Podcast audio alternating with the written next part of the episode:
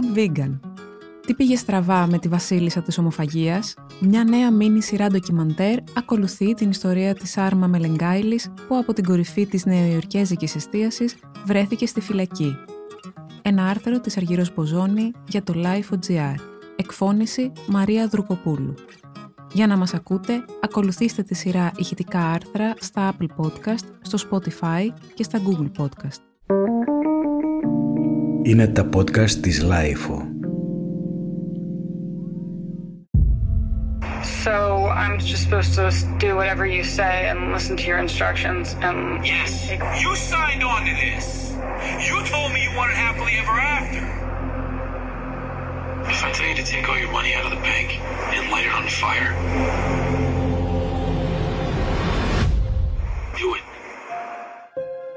Pure Food and Wine was the top raw vegan restaurant in the world. It was ahead of its time, and it was a high end, fine dining vegan experience that was a hotspot. Owen Wilson used to just post up in the back and like walk through the kitchen. And I'm like, what is this place? Sarma was the brand, the raw vegan queen. It was such a great environment to work in. Η ξανθιά λεπτή γυναίκα που μιλάει φαίνεται καταπονημένη. Η εικόνα της δεν έχει καμία σχέση με τη βασίλισσα της βίγκαν ομοφαγίας που πόζαρε στα περιοδικά πριν από μερικά χρόνια. Στον λογαριασμό της στο Instagram, η Σάρμα Μελεγκάιλης γράφει ότι είναι η μητέρα του σκύλου της, συγγραφέας βιβλίων μαγειρικής, ότι πενθεί για την απώλεια του εστιατορίου της Pure Food and Wine και του brand One Lucky Duck, το οποίο έκανε τατουάζ και στο μπράτσο της και ότι έχει κάνει φυλακή στο Rikers. Η ιστορία της στο Netflix αποτελείται από τέσσερα χορταστικά επεισόδια. Το πιο συναρπαστικό δεν είναι ότι η Σάρμα και ο τότε σύζυγός της συνελήφθησαν επειδή παρήγγειλαν μια πίτσα, κάτι που έγινε πρωτοσέλιδος στις αμερικανικές εφημερίδες, αλλά ο τρόπος με τον οποίο αυτή η φαινομενικά δυναμική γυναίκα, πολύ ανασφαλής και εύθραυστη στην πραγματικότητα, έπεσε τόσο εύκολα θύμα μιας απάτης και τελικά έγινε μέρος της. Το 2019 η Σάρμα έγραψε στο προσωπικό της ιστολόγιο «Πλέον δεν υπάρχει ό,τι με προσδιορίζε και με έκανε περήφανη. Το εστιατόριο και το brand». Επρόκειτο για μια εταιρεία που αποτελούνταν από πολύ καλούς ανθρώπους, της οποίας ήμουν επικεφαλής. Το εστιατόριο ήταν το Pure Food and Wine και το brand το One Lucky Duck. Ήμουν τόσο αφοσιωμένη σε αυτό που μόλις φτιάξαμε το λογότυπο, στις αρχές του 2005, το έκανα τατουάζ στο χέρι μου. Μέσα από το εστιατόριο και το brand προσπαθούσαμε να στρέψουμε τους ανθρώπους προς έναν πιο υγιεινό τρόπο ζωής. Ήμουν αποφασισμένη να βελτιώσω τη ζωή των ανθρώπων, των ζώων, του πλανήτη γενικότερα. With countless health benefits and an ever increasing number of elite chefs making the switch, the raw food movement has established its place in the culinary world. One of the pioneers leading the way is Sarma Mangalis, who for the past decade has made a name for herself as one of the top restaurateurs in the country. We sat down with Sarma in New York's Union Square at her legendary restaurant Pure Food and Wine and takeout juice bar One Lucky Duck. Και μετά όλα πήγαν στραβά, όπως αφηγείται. Συνέβη κάτι τρομερό. Το 2015 εξαφανίστηκα για σχεδόν έναν χρόνο, κάτι που ήταν βασανιστικό και σουρεαλιστικό. Με συνέλαβαν και γι' αυτό επέστρεψα στη γενέτειρά μου. Τότε έμαθα ότι όλα είχαν καταστραφεί, στην πραγματικότητα δεν είχα πλέον σπίτι. Κατηγορήθηκα για ένα σωρό εγκλήματα και τελικά, ανίκανη να αντέξω μια μακρά και δαπανηρή δίκη, δήλωσα ένοχη και πέρασα τέσσερις μήνες το καλοκαίρι του 2017 στη φυλακή Rikers Island της Νέας Υόρκης. Το ντοκιμαντέρ του Netflix της δίνει την ευκαιρία να εξηγήσει τα γεγονότα από τη δική της πλευρά. Η Σάρμα έγραψε ότι χάρη στην επιμονή της η παραγωγή του Bad Vegan, κάνοντας μια εξαίρεση στην καθιερωμένη πρακτική τους, της έδωσαν χρήματα για να μπορέσει να πληρώσει τα χρωστούμενα στους πρώην υπαλλήλους της, όσα μαζεύτηκαν μετά την εξαφάνισή της το 2015. Από όλη τη ζημιά και τα χρέη που προέκυψαν, αυτό την απασχολούσε περισσότερο. Η Σάρμα, που σήμερα ζει στο Χάρλεμ μαζί με τον σκύλο της, τον Λεόν, γεννήθηκε στη Λετωνία, μεγάλωσε στο Νιούτον, αποφύτησε το 1994 από το Πανεπιστήμιο της Πενσιλβάνια, έχει BS στα οικονομικά από το Wharton School και BA στον ίδιο τομέα από το Κολέγιο Τεχνών και Επιστημών. Δούλεψε στον κλάδο των οικονομικών, ώσπου κατάλαβε ότι τα ενδιαφέροντά της ήταν διαφορετικά – Οπότε αποφάσισε να παρακολουθήσει μαθήματα στο Γαλλικό Ινστιτούτο Μαγειρικής ξεκινώντας έτσι τη σταδιοδρομία της στον κόσμο του φαγητού. Λίγα χρόνια αργότερα, το 2004, αποφάσισε μαζί με τον τότε σύντροφο και συνεργάτη της, τον σεφ, συγγραφέα και ομιλητή Μάθιου Κένι, να ανοίξει το Pure Food and Wine με επενδυτή τον Τζέφρι Τσόντοροου. Ήταν το πρώτο πολυτελές εστιατόριο ομής κουζίνας στη Νέα Υόρκη, συμπεριλήφθηκε δύο φορές στα top 100 εστιατόρια του New York Magazine και βρισκόταν πέντε συνεχόμενα χρόνια στη λίστα του περιοδικού Forbes με τα All Star New York Eateries. Οι τρεις τους άνοιξαν το One Lucky Duck Juice and Takeaway που πρόσφερε σνακ που παρασκευάζονταν και συσκευάζονταν στο Pure Food and Wine καθώς και προϊόντα περιποίησης της επιδερμίδας, συμπληρώματα διατροφής, βιβλία, ρούχα και είδη για το σπίτι, όλα οργανικά. Όταν χώρισαν με τον Κένι, ο Τσόντορο δάνεισε στη Σάρμα 2,1 εκατομμύρια δολάρια για να γίνει η επιχείρηση δική της. Το μαγαζί της το επισκέπτονταν πολύ διάσημοι, ένας από αυτούς ήταν και ο Άλεκ Μπάλντουιν. Με τη Σάρμα είχαν φιλική σχέση και εκείνη, ακολουθώντας τον στο Twitter, ξεχώρισε τον Σέιν Φόξ, που της φάνηκε έξυπνος και αστείος. Η μοναχική γυναίκα που δεν είχε κανέναν τελικά εκτός από τον σκύλο της ήταν ευάλωτη και είχε χρέη και υποχρεώσεις δυσβάστακτες. Ενθουσιάστηκε μαζί του και τον ερωτεύτηκε πριν καν τον γνωρίσει. Όταν τελικά τον γνώρισε το 2011 δεν υποψιάστηκε ότι ήταν εντελώς διαφορετικός από αυτό που είχε καταλάβει μέσα από τη διαδικτυακή του σχέση.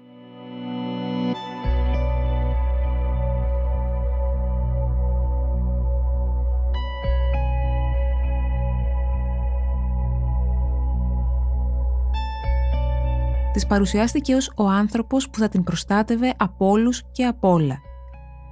Η οικογένεια και οι φίλοι της προσπάθησαν με κάθε τρόπο να την προειδοποιήσουν όταν ανακάλυψαν ότι ο Σέιν Φόξ λεγόταν Άντωνι Στρέιντζης και είχε ήδη μια σύλληψη στο ενεργητικό του, αλλά εκείνη δεν έδωσε καμία σημασία.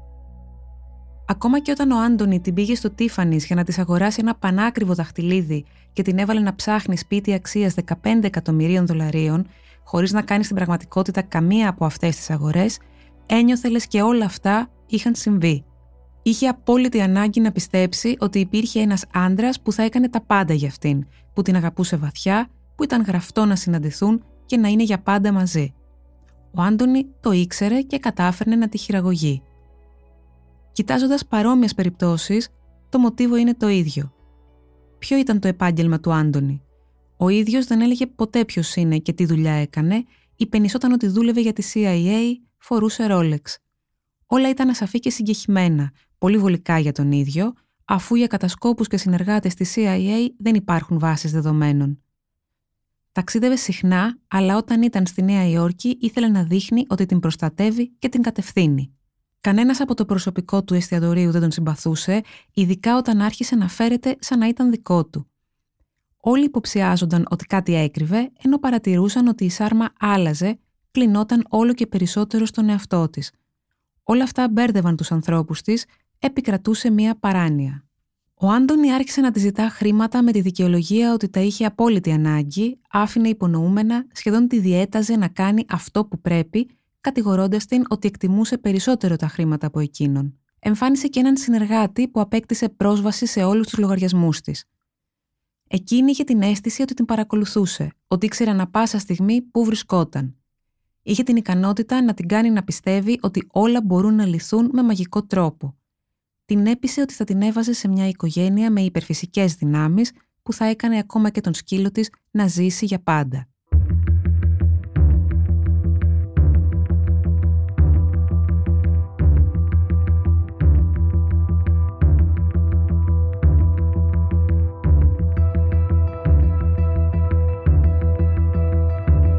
Το 2012 η Σάρμα παντρεύτηκε τον Άντωνη.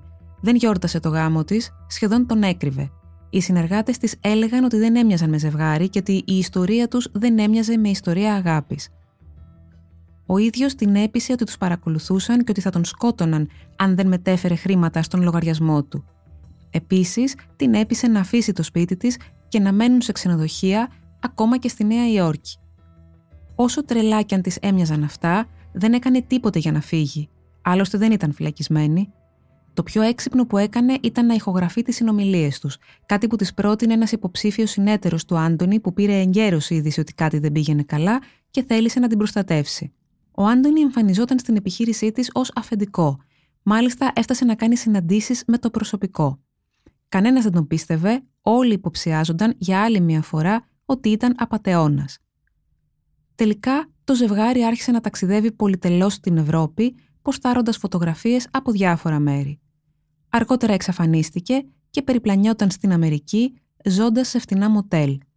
Οι λογαριασμοί της Σάρμα είχαν αδειάσει, ο Άντωνι τζόγαρε στο Βέγκας και τον Ιανουάριο του 2015 το προσωπικό της Pure Food and Wine και της One Lucky Duck αποχώρησε μαζικά. Τους χρωστούσε μισθούς ενός μήνα. Στους εργαζόμενους έδωσε μια γελία δικαιολογία ότι είχε αλλάξει το σύστημα πληρωμής των τραπεζών. Τα χρήματα από τα καταστήματά της πήγαιναν στην τσέπη του Άντωνη που έπεσε στα καζίνο. Ήταν εθισμένο στο τζόγο.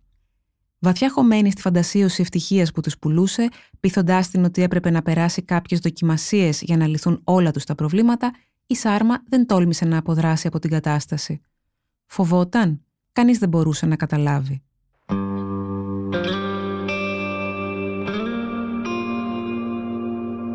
Τα καταστήματά της έκλεισαν οριστικά και το 2016 η Σάρμα και ο Άντωνι Στρέιντζης εντοπίστηκαν και συνελήφθησαν στο Σέβιερβιλ του Τενεσί επειδή παρήγγειλαν πίτσα με πιστοτική κάρτα. Το ζευγάρι έμενε σε ξεχωριστά δωμάτια ενός ξενοδοχείου. Ο συντάκτης του Vanity Fair, που έγραψε το άρθρο για την ιστορία της, συγκρίνει την περίπτωσή της με αυτήν της Πάτι Χέρστ. Στο ντοκιμαντέρ αποκαλύπτεται ότι ο Άντωνι είχε ξαναπαντρευτεί και ότι είχε και ένα παιδί, και στην πρώτη του σύζυγο έλεγε παρόμοια ψέματα ότι τον κυνηγούσαν δαίμονες. Ο πατέρας της το επιβεβαίωσε. Η γυναίκα έζησε εφιαλτικά μαζί του και δυσκολεύτηκε πολύ να συνέλθει. Νομίζω ότι το Bad Vegan δείχνει αυτό που κατάλαβε όποιος με γνώριζε. Το τελευταίο που ήθελα ήταν να βλάψω τους καλούς ανθρώπους που δούλευαν τότε στην επιχείρησή μου. Είχαν δίκιο να είναι θυμωμένοι μαζί μου. Ήταν σαν να είχα εγκαταλείψει τα πάντα και στην πραγματικότητα αυτό συνέβη.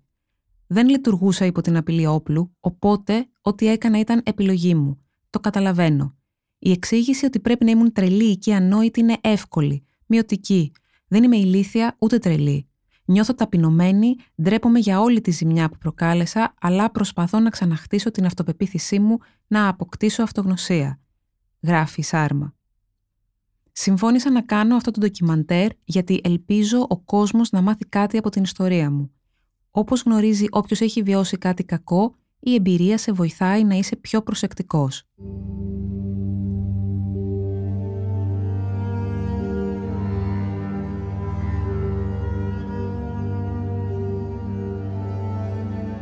Τον Μάιο του 2017 η Σάρμα δήλωσε ένοχη για κλοπή ποσού άνω των 2 εκατομμυρίων δολαρίων από επενδυτές και για δόλο με σκοπό την εξαπάτηση, καθώς και για φορολογική απάτη.